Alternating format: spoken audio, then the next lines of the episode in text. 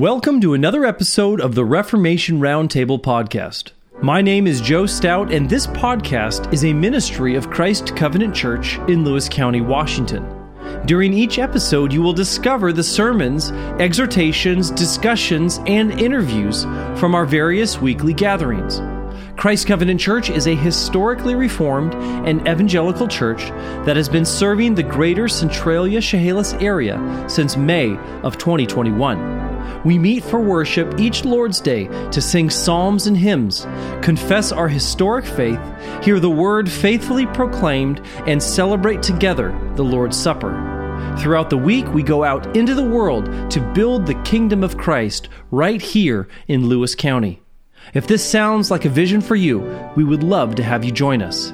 Head on over to lewiscounty.church. That is lewiscounty.church, where you will find a calendar of events as well as current times and locations for worship. Please enjoy the following audio.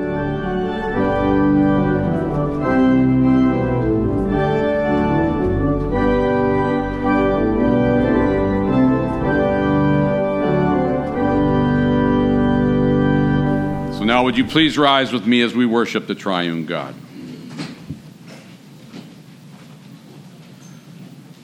Grace, mercy, and peace to you from God the Father, Son, and Holy Spirit. And also to you. The Lord is near to all who call upon him, to all who call upon him in truth. He will fulfill the desire of those who are in awe of him. He also hears their cry and saves them. The responsive reading this morning is from Psalm 47. Clap your hands, all peoples, shout to God in loud, with loud songs of joy. For the Lord the Most High is to be feared, a great king over all the earth. He subdued peoples under us and nations under our feet. He chose our heritage for us, the pride of Jacob, whom he loves. God has gone up with a shout, the Lord with the sound of a trumpet. For God is the king of all the earth. Sing praises with the psalm. God reigns over the nations. God sits on his holy throne. For the shields of the earth belong to God. He is highly exalted. Lift up your hearts. We lift them up to the Lord. Would you pray with me, Lord? The noblest thing we can do is to praise you without ceasing. You are the King of kings and the Lord of lords. Nations rise and fall at your good pleasure. All your works praise you, and all your saints worship you. Let us be numbered with your holy ones to sit eternally at the feet of Jesus. And all the people belonging to God say, Amen. Would you turn with me now to our first song of praise, number 408 A Mighty Fortress is Our God. As I thought about the exhortation this morning that I would want to share with you all, I thought about uh, an occasion I had at the rescue mission, and and, and I do I do make reference to that often. It is a point of reference for me, and it's one of the uh, it's a particular ministry that I was involved with uh, as a younger Christian, and so there was a lot of things that happened there that I saw. I could certainly see the hand of God in and upon as uh, went through the work there, working with the addicts and, and as well as the homeless. And on one particular occasion, uh, I had an encounter with a man whom, over the course of about a, about a week, I I would I was observing him, and as he was going about his week and I was going about my week, I beckoned him to come and have a conversation with me. And the reason I did specifically and particularly with this gentleman was that I noticed that he seemed to be a bit a bit detached and certainly a lot more um, somber than he normally was. And whenever I would see him, and this isn't a massive, huge place, okay, uh, I would hold 40, 40 men. And as I would encounter him, I would make a point of greeting him and all that. And, and his, his response that particular over those few days was a, a very benign, "How you doing? I'm doing okay." And it was about that was about it. So I, I called him into my office. I said, "You know, I really want to talk to you." So come on. He came in. He sat down, and and we always got along okay and got along well. And as he sat down with me, he disclosed that he was having and struggling mightily with an itch to go out and use. And in the, uh, in the language of addiction and drugs and all that, an itch to use means he was really, really craving the drug. And as our conversation progressed with that, I sat there listening to him, and I was I was talking to him as well. But in the, in the in the back of my mind and in, in the in my heart, I was praising God that this man would be so honest about how he felt. You know, a man in a residential treatment program admitting his desire to uh, return to behavior that was killing him may seem like a setback on some level. And praising Jesus as a man admits his urge to, to use may seem like a peculiar response from me. But let's think about this that virtually everyone in the grips of sin and addiction spends enormous time and energy in plotting ways to keep their bondage a secret. The fruit of this lifestyle is bitter. Relationships severed, relationships not pursued, isolation, separation, shame, guilt, anger, resentment you name it, the list is a long one. For those in bondage to sin, in bondage to addiction. So you see, for this man to come in and confess his state of mind demonstrates a degree of trust that was absolutely absent in his life prior to coming and joining with us. Trusting others was previously viewed as an extreme dangerous thing to him and a, and a severe risk to him. So, as our conversation came and I'm praising the Lord and I'm thinking, thank you, God, that this man overcame any hesitancy any, any reluctance to expose himself, to describe a vulnerability that might, might indicate a weakness or any of those things. We talked about the grace of our Lord. We talked about the promises of God and that He would honor this man's faith and trust in Him with the Spirit to overcome. Hebrews 4 says, For we do not have a high priest who is unable to sympathize with our weaknesses but one who in every respect has been tempted as we are, yet without sin. Let us then with confidence draw near to the throne of grace that we may receive mercy and find grace to help in time of need. We also talked about worthiness. In Matthew 5, it says, Blessed are the poor in spirit, for theirs is the kingdom of heaven. We spoke of the steadfastness of God as in 1 Corinthians 1, it says, God is faithful through whom you were called into fellowship with his Son, Jesus Christ our Lord. And we spoke of the love that God has for us. But God demonstrates his love for us in that while we were yet sinners, Christ died for us. This disclosure and this discussion ended up being a time for confession, for reflection, for honesty, for commitment, encouragement, for exhortation, for praise and worship, for him, but equally for me. So it's in that spirit. It's in that spirit that I exhort you and, and invite you and encourage you to move on to our period of confession within our service. So now, as you are able, will you kneel with me as we confess our sins together? Pray with me out loud a corporate confession prior to a moment of silent personal confession. Let us pray aloud together. Heavenly Father, we gain in understanding the goodness of confession. The sin in our life weighs heavily upon us because you have quickened our spirit to be sensitive to it. And what great offense even the slightest transgression is to a righteous and holy God. Forgive us our trespasses as we forgive those who trespass against us. We now confess to you our private sins during this time of silence. Please rise for the assurance of pardon. The Lord and giver of life tells us in Proverbs 28, verse 13 Whoever conceals his transgressions will not prosper, but he who confesses and forsakes them will obtain mercy. People of God, you have humbled yourselves in faith. Now hear the good news and believe your sins are forgiven through Christ. Let us joyfully sing the doxology in response to this glorious news. I have two short passages for our sermon text this morning. The first is from Psalm 110. I'll just read verse 1. The Lord said to my Lord, Sit at my right hand till I make your enemies your footstool. And from Romans chapter 8, I'll read verses 31 through 34. What then shall we say to these things? If God is for us, who can be against us? He who did not spare his own son, but delivered him up for us all, how shall he not with him also freely give us all things? Who shall bring a charge against God, God's elect? It is God who justifies. Who is he who condemns? It is Christ who died, and furthermore is also risen, who is even at the right hand of God, who also makes intercession for us. Would you pray with me?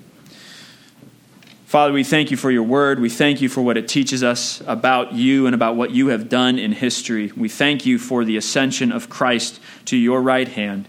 We pray that you would open our ears and our hearts as we ponder this this morning. In Jesus' name, amen. Amen. Please be seated.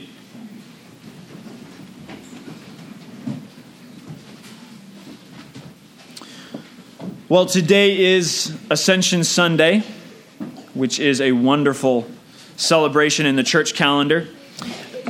In uh, Protestant tradition, we don't um, give particular attention to many uh, holidays or feast days during the, during the church year, and that's for good reason. The Roman Catholic Church, uh, leading up to the Reformation, uh, overdid, overdid things in celebrating different feast days and holy days for saints and so on uh, such that there was um, a particular celebration virtually every Sunday of the year and often throughout the week as well.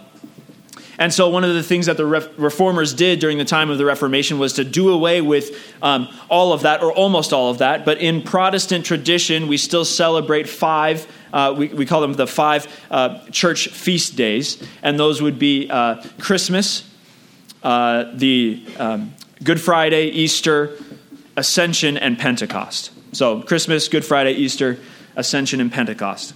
And these, uh, we celebrate these uh, to give particular attention to the life of Christ and the things that, uh, the events in redemptive history. And so um, the ascension took place 40 days after uh, Easter, after the Lord was risen from the dead. 40 days is uh, later, he ascended into heaven, and the end of Luke uh, chapter 24 and the beginning of Acts tell of this how Jesus ascended up into heaven on a cloud, and the disciples watched him go. Um, so, Ascension Day is actually this last Thursday. So, 40 days after Easter is Ascension Day, but as the church, we celebrate the Ascension on the Sunday following Ascension Day. And so that's what we're going to be studying today. One other just brief comment. I think it's very fitting to give particular attention to these days in the church calendar year. But one of the things that I love about the way that your church or our churches in the CREC celebrate these things is that it doesn't look very much different from the regular Lord's Day. I think it's good for us to give particular attention to it in the text that we read and the sermons that we give and the psalms that we sing but it doesn't look very different from our regular Lord's Day worship, and that's a good thing because the Lord's Day is every week, and that is what we should be focusing on in terms of our the rhythms of our week and our year. Amen. So, just a side note, a side comment there about um, the church calendar.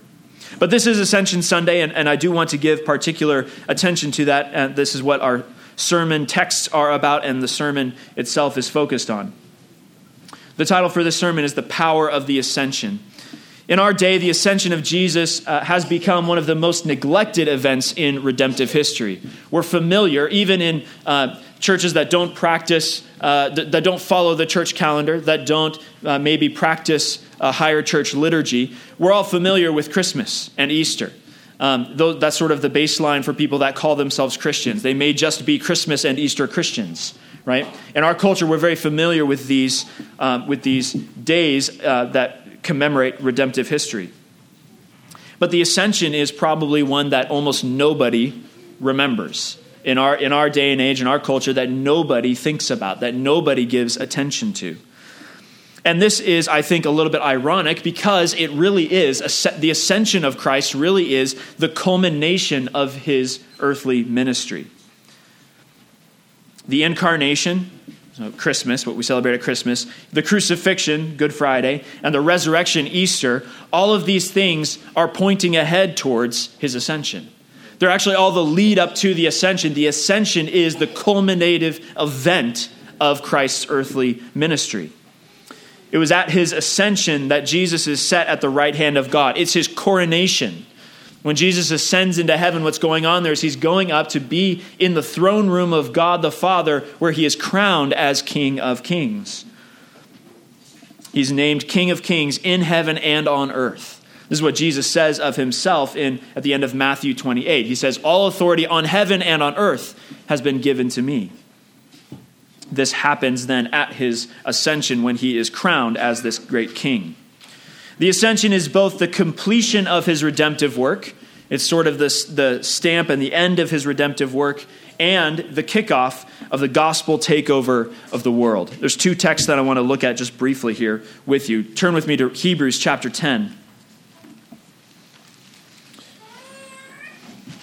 We may be doing a lot of Bible flipping, a lot of sword drills, as my grammar school teachers used to call them. Um, so have your Bibles handy and, and get your fingers nimble. Hebrews chapter 10, uh, verses 12 and 13. So, this is uh, the author of Hebrews here is comparing what Christ did as the great high priest to what the priests in the old covenant did. So, verse 12 this man, after he had suffered one sacrifice of sins forever, sat down at the right hand of God. From that time, waiting till his enemies are made his footstool.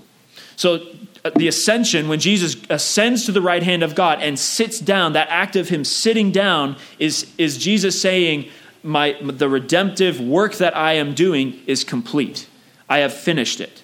Now, obviously, there's more to be done in the course of history as God continues to redeem people and as God continues to bring all things together in Christ. But as far as what Christ has done for that, he sits down at the right hand of the Father saying, It's done. This act of sitting down is a, is a sign of his completion. And this is as opposed to the, um, the, what the old covenant priests would do. So if you look at verse 11, it says that this, this is what the priest would normally do. Every priest stands ministering daily and offering repeatedly the same sacrifices, which can never take away sins. So this is what the priests would do. They would offer the same sacrifices every day, and they would always be standing in the temple. But Jesus offered a sacrifice once for all sin and then sat down at the right hand of God. This is the point that this text is making. He sits down, and in sitting down at the right hand of God, he's saying, It is complete. So the ascension is the completion of his redemptive work, but that's not all. Look now at Acts chapter 1, which we read in the, during the scripture reading earlier.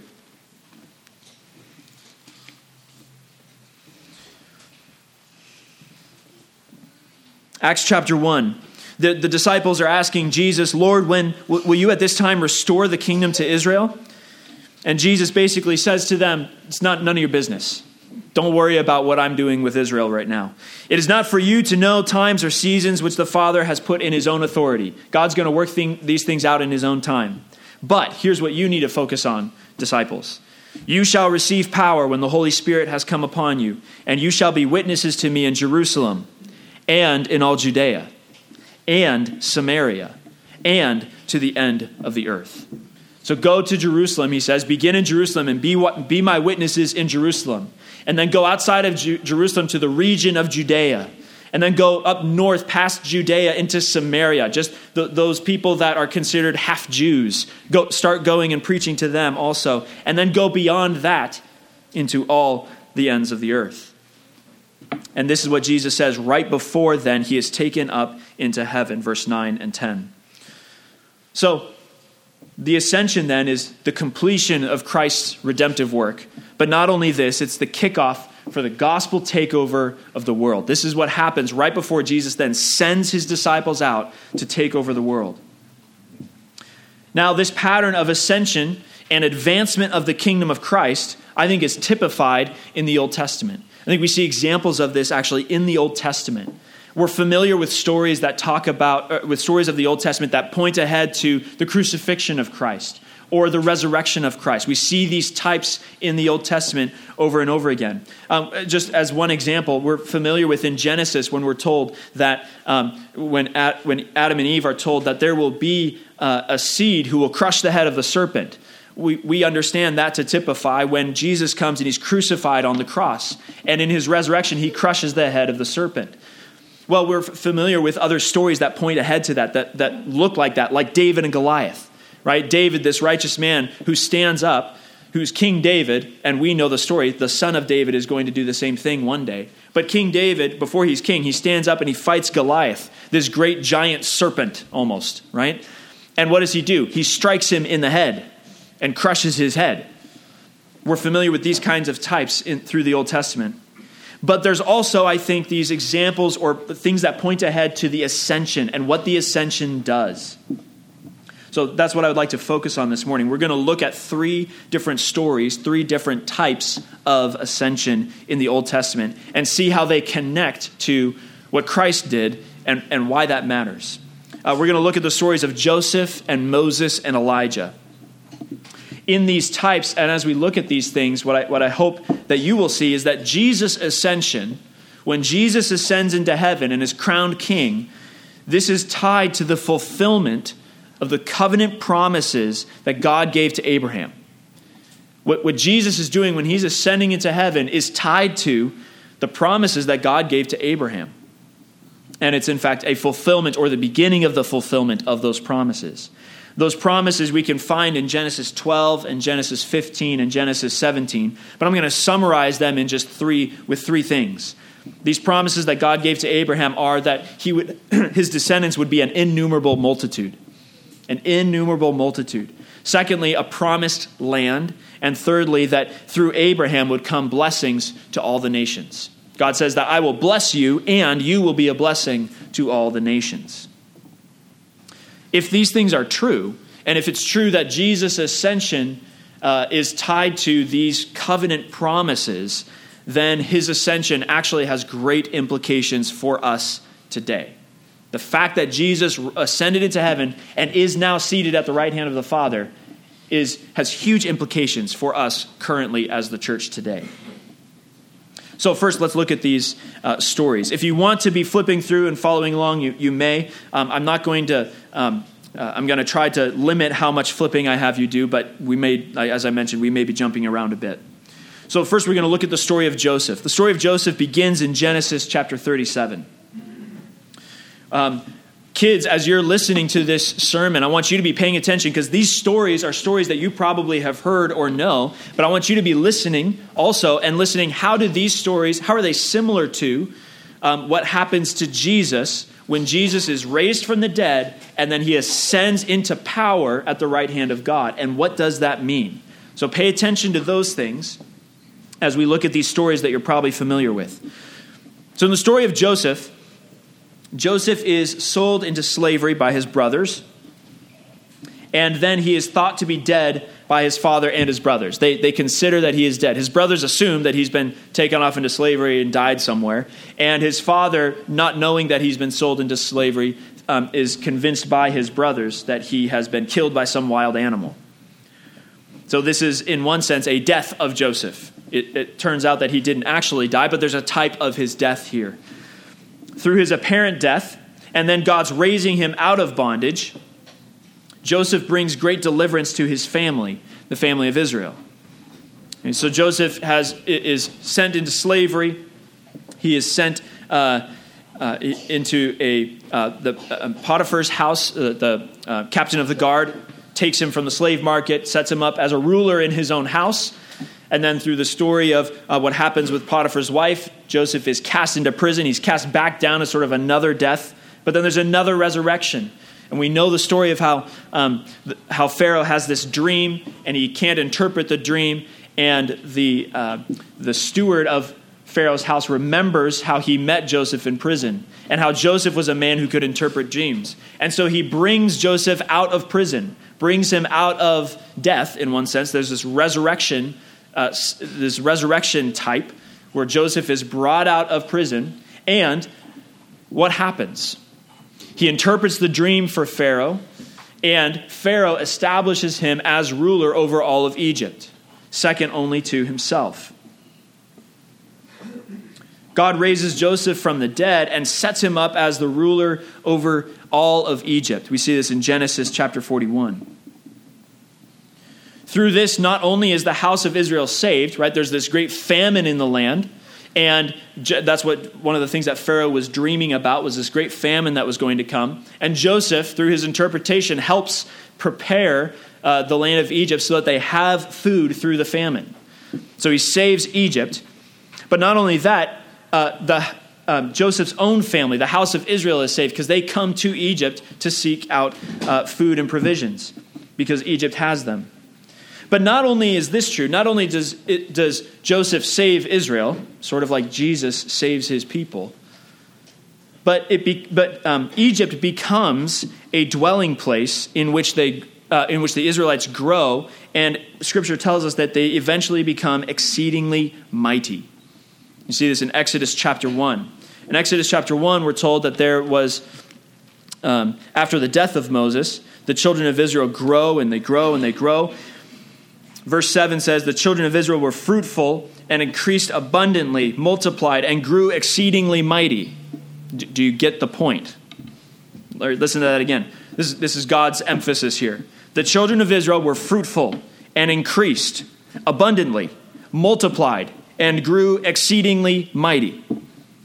This is a powerhouse people, right? That's what, God sa- that's what God's saying right here. Why does this happen?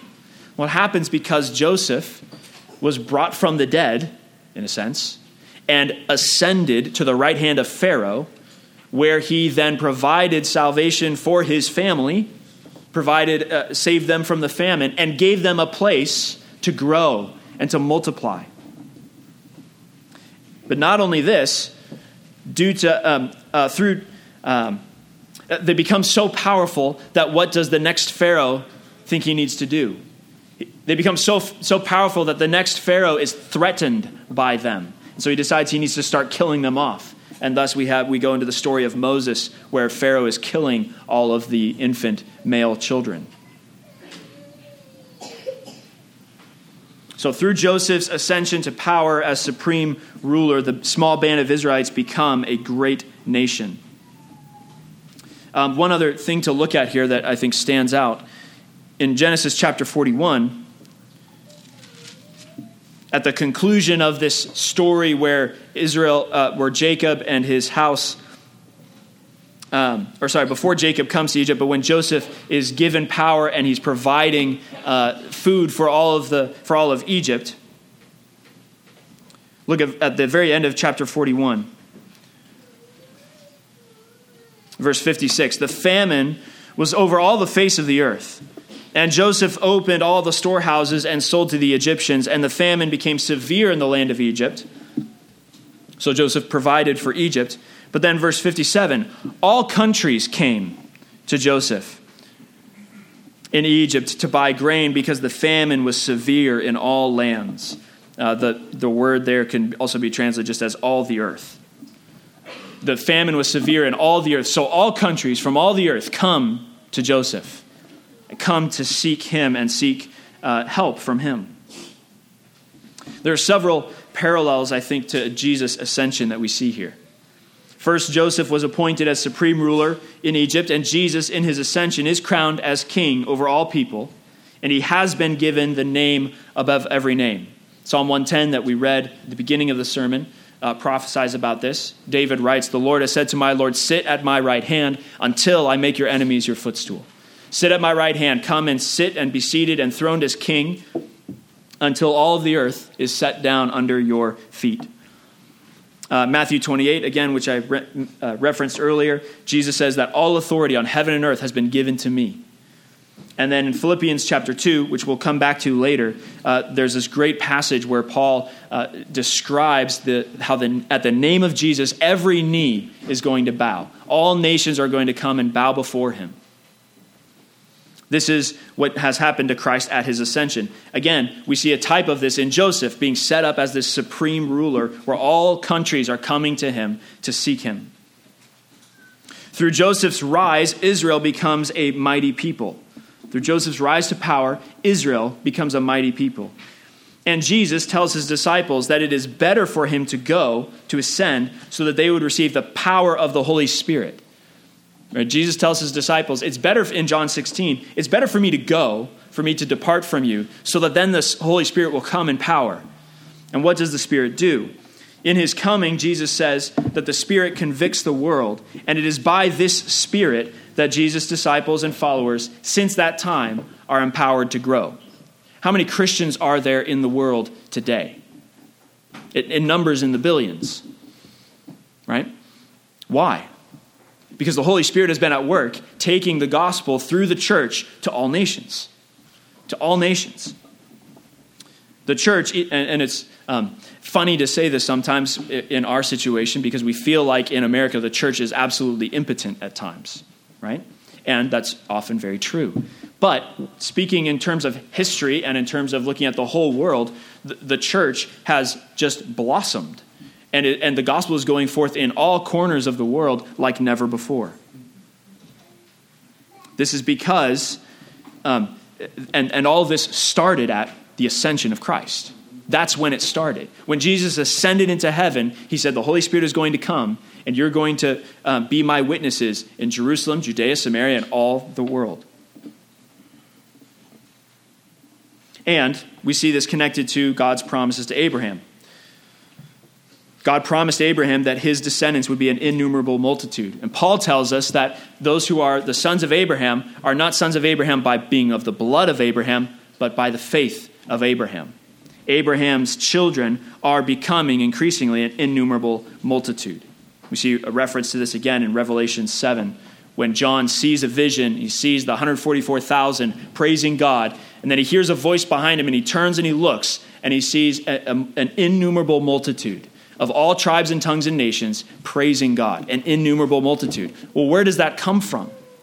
That's, that's the fulfillment or the beginning of the fulfillment of God's promise to Abraham. But it starts at Jesus' ascension. Okay, so that's the story of Joseph. Let's talk about Moses. Moses is another, gives another type, I think, of this ascension uh, imagery. We're familiar with who Moses is. He's the, the prophet that God raises up in order to lead his people out of bondage in Egypt. God raises up this prophet Moses to lead his people out of slavery in Egypt. After they've crossed the Red Sea, they spend about 40 years in the wilderness. And at the end of that time, Moses then commissions his people right as they're about to enter into the promised land. The book of Deuteronomy is basically um, a, a series of sermons that Moses gives to the Israelites right before they're about to go into the promised land. Uh, it's called Deuteronomy because it's a, a, repetition of the law of God, but included in that are a series of, of exhortations and sermons that Moses gives to the people as, as they're right on the cusp of going into the land of Canaan. They've been in the wilderness for 40 years, they're about to go into the land of Canaan, and so Moses has some things to tell them. At the very end of Deuteronomy, Deuteronomy chapter 34, this would be one that you should turn to here so you can see this. Deuteronomy chapter 34, we have recorded here the death of Moses. We're told that Moses goes up into Mount Nebo, verse 1. There, God shows him all of the land of Canaan that is going to be the inheritance of Israel. But God had told Moses previously that um, though Moses would see it, he would not go into the land of Canaan. And so then, verse 5 Moses, the servant of the Lord, died there in the land of Moab, according to the word of the Lord. And he, that is God, buried him. So God buried Moses in a valley in the land of Moab, opposite Beth Peor. But no one knows his grave to this day. Moses goes up into a high mountain, dies, and God buries him in a place where nobody knows. It's kind of almost as though he ascended almost as though he ascended and God took him. He, we know that God tells us that his body actually was buried here on earth. But there's this imagery of Moses going up up this mountain and then he's gone. This is Moses' ascension. But before Moses dies, uh, look at verse 9. Verse 9 tells us that something that Moses did before he died. Now, Joshua, the son of Nun, was full of the spirit of wisdom. Joshua was the one that was going to lead the people into the land of Canaan after Moses dies. And it says here that he was full of the spirit of wisdom. Why? Why was he full of the spirit of wisdom? Because Moses had laid his hands on him. Moses placed a blessing upon Joshua and gave him a spirit of wisdom. God, through Moses, gives him a spirit of wisdom so that he can lead the people. This is not insignificant. And then, in, uh, if you turn the page to Joshua chapter 1, verse 2, God gives a commission to Joshua. So Moses has got, ascended into heaven. He's given a commission to the people of Israel, the book of Deuteronomy, lots of sermons, exhortations about going into the land. He ascends Mount Nebo, he dies. Joshua, filled with the spirit of wisdom, is about to lead the people into the land of Canaan. And uh, Joshua chapter 1, verse 2, God says, Moses, my servant, is dead. Now, therefore, arise, go over this Jordan, you and all this people, to the land which I am giving you, Uh, to the land which I am giving to them, to the children of Israel. So God commissions Joshua to lead the people into the land, and he tells him then in verse 5 that God will never leave him. God tells Joshua, I will never leave you nor forsake you. Be strong and courageous. Do not be afraid. We hear, we hear this over and over in this passage. Okay, so what's, what do we see here? Joshua leads the people of Israel into their promised land in Canaan. And all of this, I think, again, is a type of the ascension and what happens after the ascension. Jesus, having delivered his people from their sins, like Moses led the people out of, out of Egypt, Jesus spends 40 days with his followers. I mentioned at the beginning, the ascension, ascension day is 40 days after the resurrection. Like Moses led the people of Israel through the wilderness for 40 years. At the end of this time, Jesus commissions his people to go into Jerusalem, Judea, Samaria, and all the ends of the earth. And he, and he tells them to, light, um, to go and declare that, um, that he is king over all things and to teach them everything I've commanded you. Go conquer the land that I'm giving you, like God told Joshua. And Jesus declares to his disciples, um, Lo, I am with you always, even to the end of the age. Just like God said to Joshua, I will never leave you nor forsake you. We see all of these parallels here. So, what do we, what do we understand from this? Just like Joshua led the people into the promised land of Canaan, so Jesus leads us or, or sends us by the power of the Holy Spirit into the land that has been promised to his people. What is this land? The, the new land is the world. The, new, the land for God's people is no longer just the land of Canaan, it's much, much bigger than that. It's all of the world. Because Jesus says, All authority on heaven and on earth has been given to me. Go into all of the world and tell them all that I'm king. Go and tell them all to follow me. Go and take my gospel all to all places. This is the new land, the new inheritance for the new Israel. Jesus then ascends into heaven, and the Spirit descends, empowering the disciples. This spirit of wisdom. In Ephesians, which we've been studying through normally when I come down, Ephesians chapter 1, Paul prays for the uh, Ephesian churches that God would give them. So look at, if you're flipping to it, Ephesians chapter 1, verse 17. This is in the middle of Paul's prayer here. He prays that God, the Father of glory, would give them a spirit of wisdom and revelation in the knowledge of Him. He prays that God would give to His people a, this spirit of wisdom, the same spirit of wisdom that God gave to Joshua when Moses laid hands on him. It's the spirit of wisdom that God gives to His people for the purpose of going out and doing what Jesus began. Well, how do we know this? We'll look further on in chapter 1 here in Ephesians. Paul wants them to know that what is the exceeding greatness, verse 19, the exceeding greatness of God's power toward us who believe, according to the working of his almighty power, which he worked in Christ when he raised him from the dead and seated him at his right hand The spirit of wisdom is, is a spirit of knowledge about the power of God when he raises Jesus from the dead and sits him at his right hand, his ascension. For what purpose? Well, he, was, he sat at his right hand, far above all principality and power, and all might and dominion, and every name that is named, not only in this age, but also in that which is to come. And so, with knowledge of that, knowledge of what God has done for Christ, set him up over all the kingdoms of the earth, set him up as King of kings and Lord of lords. With that knowledge, with that spirit of wisdom, God's people are to go into the land. We're to go and take the land, like the Israelites went to take the land of Canaan, except this time we wield the sword of the Spirit. We go and we take over the world by the means of the gospel.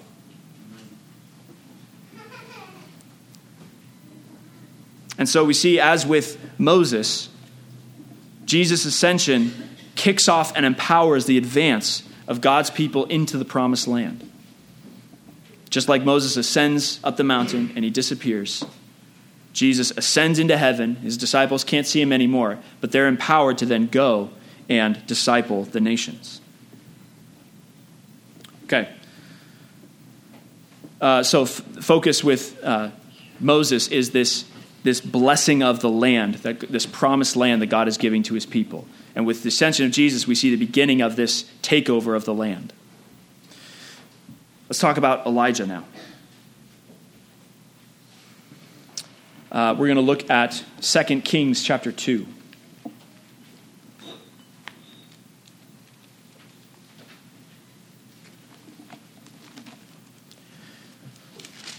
We're looking at the end of Elijah's ministry. Elijah is most well known for his standoff his throwdown with the prophets of Baal on Mount Carmel. You remember the story of how Elijah challenges the prophets of Baal to a showdown on the top of this mountain. They set up two altars. They're supposed to both prepare the altars and call down call upon their gods to bring down fire to light the altars. The prophets of Baal go um, go crazy and uh, and for hours and hours and hours are dancing around um, in this crazy worship, cutting themselves, um, calling upon Baal, and, and Elijah just simply mocks them as they're doing this. And then, when they're done, they're all exhausted and they, and they give up.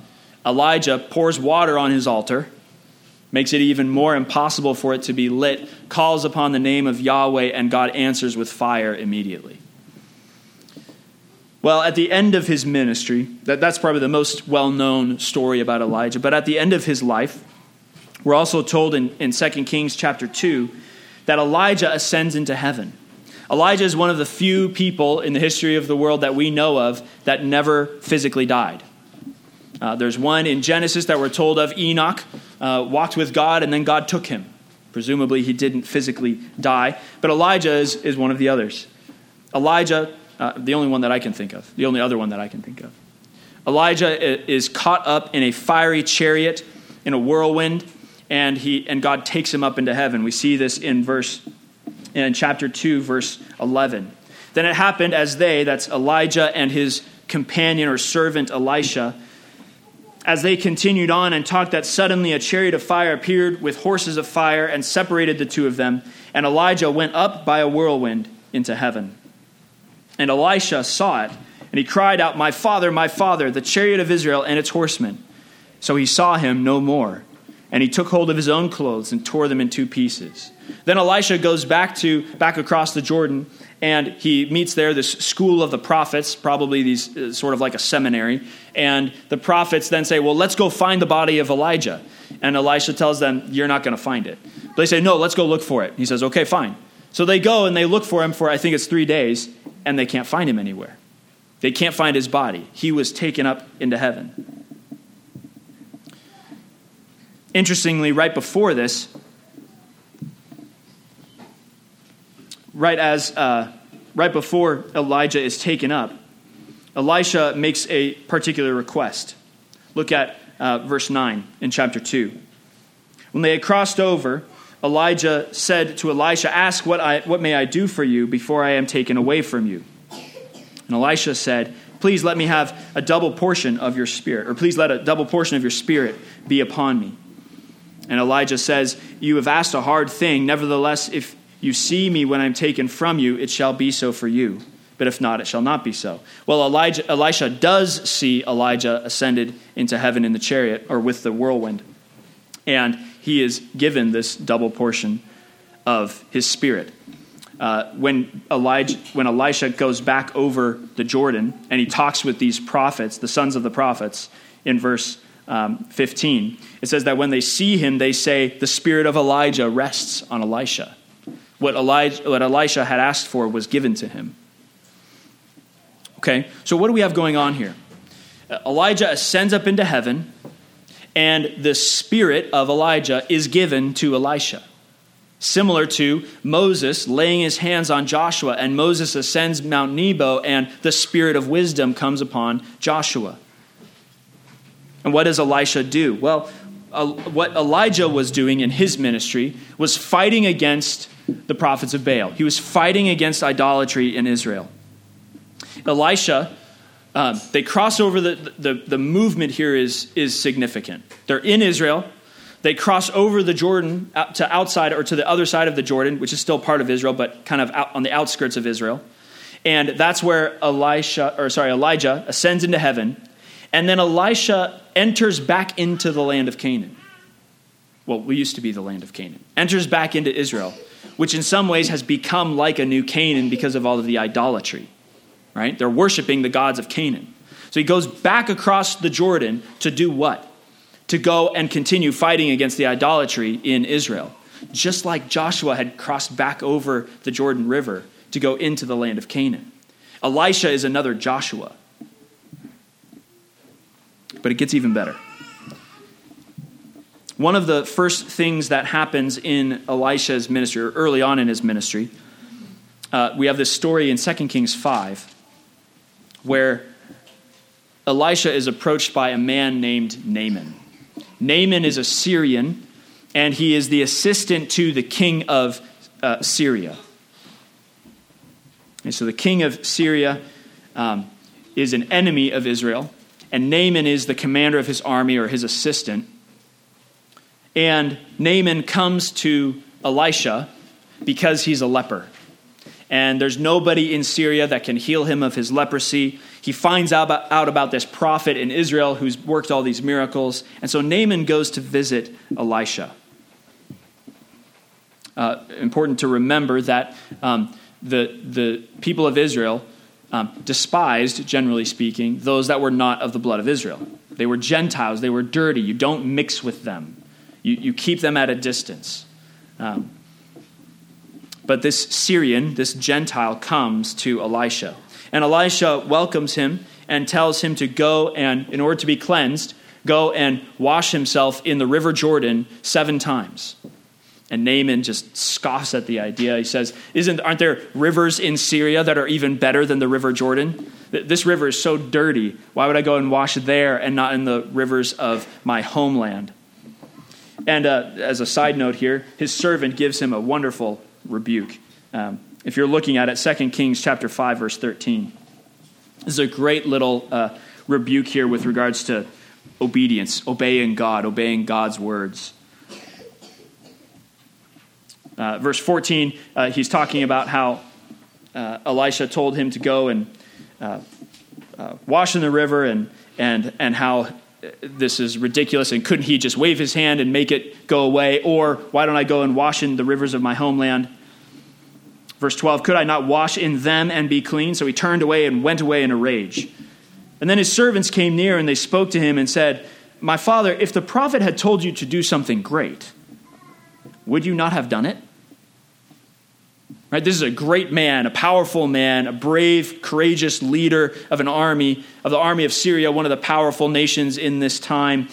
And his servants say, Look, if, if the prophet had asked you to go and do something great, like go on a great quest, go and accomplish some big task, wouldn't you have just jumped at that opportunity? And then he says, How, how much more then when he says to you, Wash and be clean? You would do it if it's something great, but because it's something that seems very demeaning, you're despising this. You're not going after it. And just uh, what a wonderful rebuke for us. Um, I forget the name of the author, but there's somebody who likes to say, everybody wants to save the world, but nobody wants to help mom with the dishes. Right?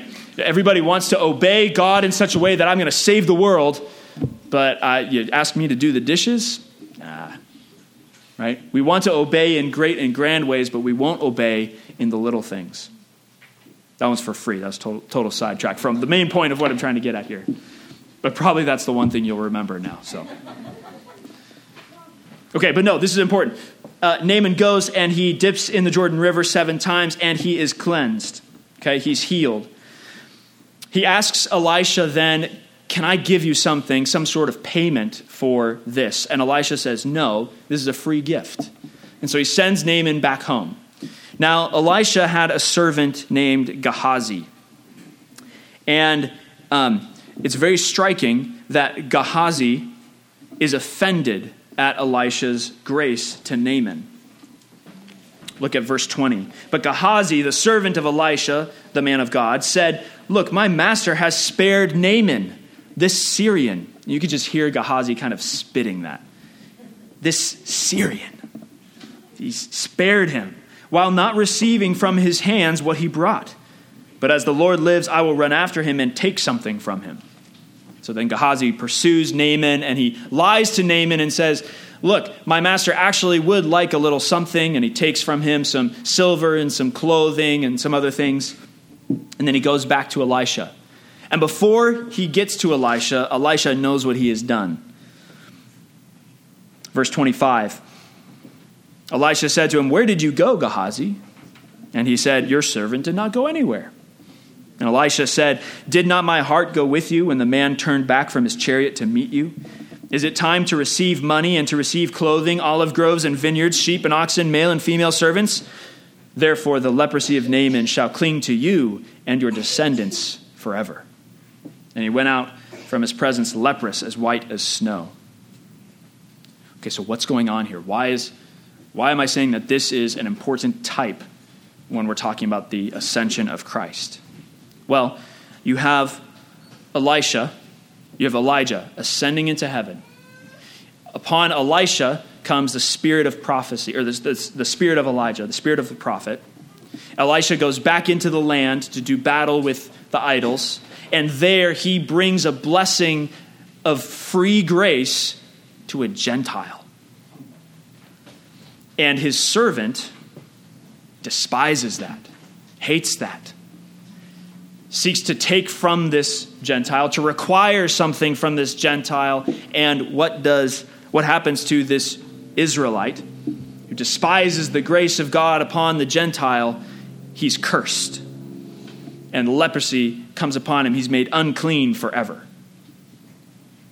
Like Elisha, the disciples of Jesus are empowered by the Spirit of God as they watch Jesus ascend, or soon after they watch Jesus ascend. And because he ascended, his apostles are given the Holy Spirit, and they're told to go and cleanse the world. They're told to go and do battle against idolatry, teach the world everything that Jesus taught them, baptize the nations. And so they do. They go and they take the blessing of Jesus and the gospel not just to Jerusalem and Judea, but also to Samaria and the ends of the earth, to all nations, including the Gentiles.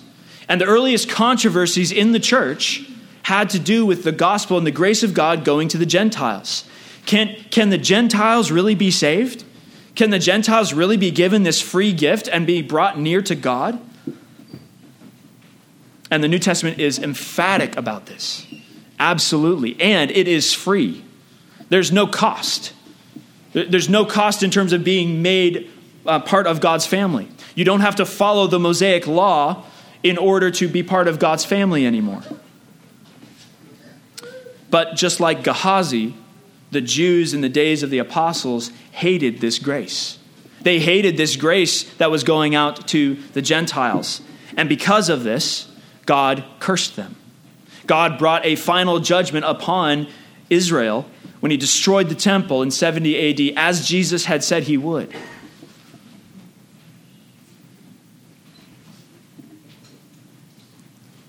I hope you can see the parallels here. The Spirit comes upon Elisha. He returns into the land. He goes and, he, and he's preaching the gospel. He's preaching faithfulness to Yahweh. And he heals this Gentile. And, and, and not only that, I forgot to include this Naaman is converted. He's not only healed, he's converted. And he worships Yahweh, this Syrian, this enemy of God's people. And Gehazi despises that grace, and because of that, Gehazi is himself cursed. But if Jesus really did pay it all, and if he has ascended, and if he has sat down, completing that work at the right hand of the Father, then there is no additional payment needed for the forgiveness of our sins. Gehazi was wrong. The Jews were wrong. There is nothing else needed because Jesus sat down at the right hand of the Father. He completed his work of redemption. So, Joseph and Moses and Elijah, we've got these three stories all with these types of ascension and what happens when the ascension takes place. God's, God's people go out in power and they grow up to an innumerable multitude. God's people go and they take the promised land. God's people go and become a blessing to all nations. Jesus has ascended. This is what we're celebrating on Ascension Sunday. He has ascended and he intercedes for us right now with the Father. Jesus is with God the Father right now, interceding with Him on your behalf. Right now, as we speak. And all authority on heaven and earth has been given to Him. And it is then on this basis that you are commissioned to advance the kingdom of God. All authority on heaven and earth has been given to me. Go therefore and baptize all the nations, teaching them everything I have commanded you.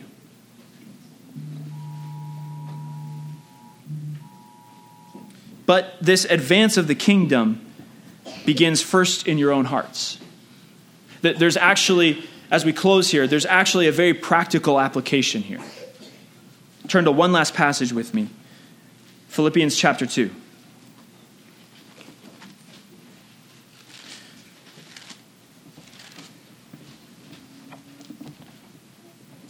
Paul is speaking of how Jesus humbled himself in the incarnation took on the likeness of mankind, became obedient to the point of death.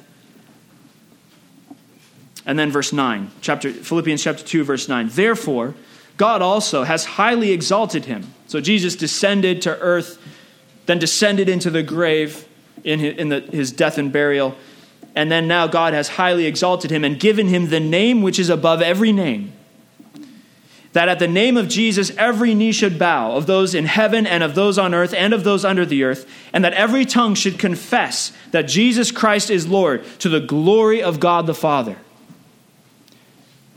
But then, what is Paul's application of this? What is Paul's application of this? He gives this great statement of God's, of Christ's power and his authority, how his name is exalted. And what does he say about it? Verse 12. Therefore, because of this, my beloved, as you have always obeyed, not, in, not as in my presence only, but now much more in my absence, work out your own salvation with fear and trembling. For it is God who works in you both to will and to do for his good pleasure. What does it mean that Jesus is king? It means that Jesus is king over all the world and, and that the gospel is going to take over the world, and he wins. Jesus wins. It's over. But it also means that you have work to do as his disciples, as his emissaries into the world. But that work begins in your own heart. Because Jesus has been highly exalted and given the name above every name, and because every knee is going to bow to him, therefore work out your own salvation with fear and trembling. Before we as a church decide we're going to go and we're going to, we're going to evangelize, we're going to tell people about Christ, we're going to go out and preach the gospel to everyone, you have to follow Christ first. And this is a daily thing.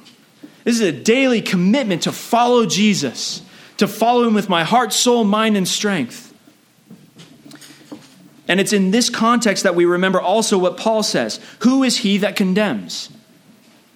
Who is he that condemns you? It is Christ who died.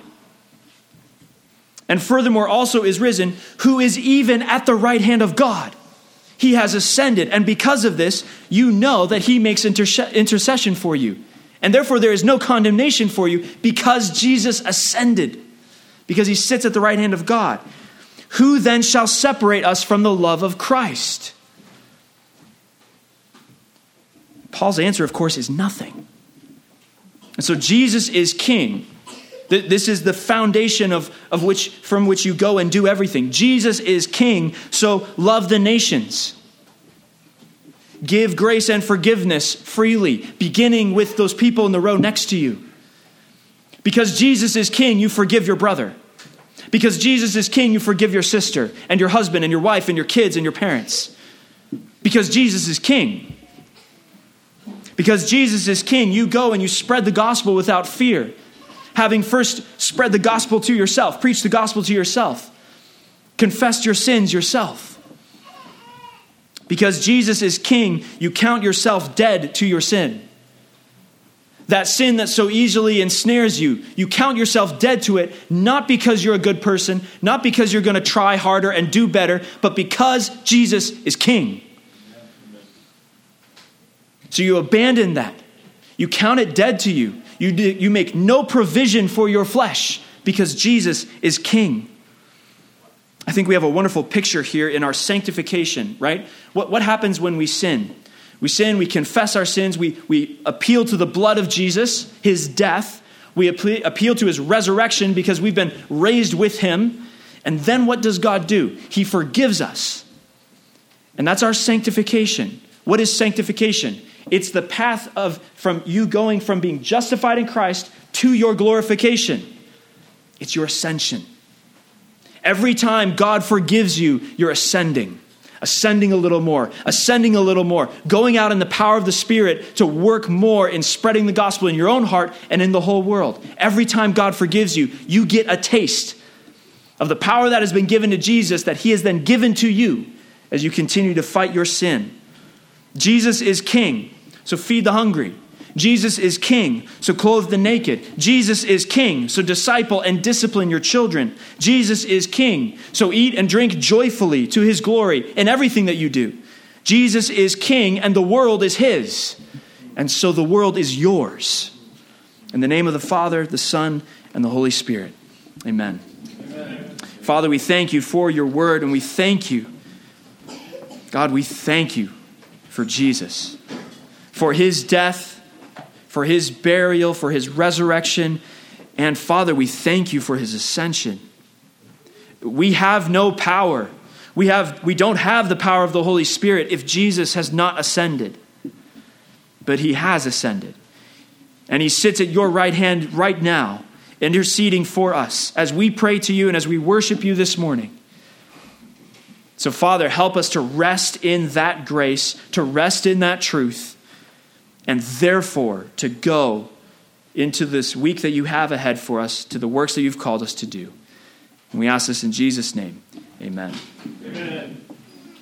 In John 16, before Jesus departed uh, in the crucifixion and then his ascension, Jesus told his disciples that it would actually be better for them that he depart, which is crazy for us to think about. We, we often think, wouldn't it be better for us to be with Jesus now? To, to to live in the disciples' day where we could see Jesus and touch him and hear him? Wouldn't that be better? Well, Jesus said no, it wouldn't actually. It'd be better for him to depart. And the reason for this is because then he would send them the Holy Spirit. So Jesus departs, but he also tells his disciples that he's going to be with them always. One aspect of this, I think, is his presence with the church in the Eucharist, in the Lord's Supper, in communion. Jesus said of the bread, This is my body, and he said of the wine, This is my blood. Now, we deny the Roman Catholic teaching that the bread and the wine unnaturally turn into the actual flesh and blood of Jesus. We deny that. The bread and the wine here are signs that point to a greater reality. But Jesus' words indicate to us at the same time that these signs represent not an absent reality, but a present reality. And so these signs are not pointing away to something, that's far off, but they're actually pointing to something that's very near because Jesus said, I am with you always. Jesus really is here and present with us. How can this be? Because he has a body and he's ascended to the right hand of God. I can't see him, I can't touch him, but he said he's here. Jesus really is here. He is really present with us. And in the worship service, one of the things that we, I think Scripture indicates is that we come to the throne room of God. We come before God. We actually ascend with all the church on the Lord's Day to the throne room of God. So we come up to heaven every Sunday. And that is where Jesus is seated. Where is Jesus right now? He's at the right hand of God. And where are you as you worship God? You're before his throne. Well, how is this possible? It was possible in the power of the Holy Spirit. It's possible because Jesus ascended and sent his Holy Spirit. Here we are, and here Christ is. And this is his body, and this is his blood. And this is all possible because of the Holy Spirit, which knits us together with him and with one another. Uh, when we, when we think and we speak about and we read or we hear teaching on the Lord's Supper, it's often um, confusing and it's often, or seems confusing, and it's often thick, it's rich, it's heavy. It is a mystery, but it is a mystery that we grow up into a little more every time we come to this table by faith. And so come, and by faith, come and welcome to Jesus Christ. So the charge is twofold. Remember Jesus' ascension because it, it should mean two things for you as you got into this week. First, your redemption is complete. It's done. He sat down at the right hand of the Father, and so therefore nothing can separate you from him. He's, he's with God, he sat down with the Father. If your faith is in Christ, nothing can separate you from him. Secondly, if he has ascended, that means he sat down and he's been crowned king, and that means he's won. So go and walk in that victory and hear the benediction from your Lord. Now, may our Lord Jesus Christ Himself and our God and Father, who has loved us and given us everlasting consolation and good hope by grace, comfort your hearts and establish you in every good word and work. In the name of the Father, and of the Son, and of the Holy Spirit, amen. amen.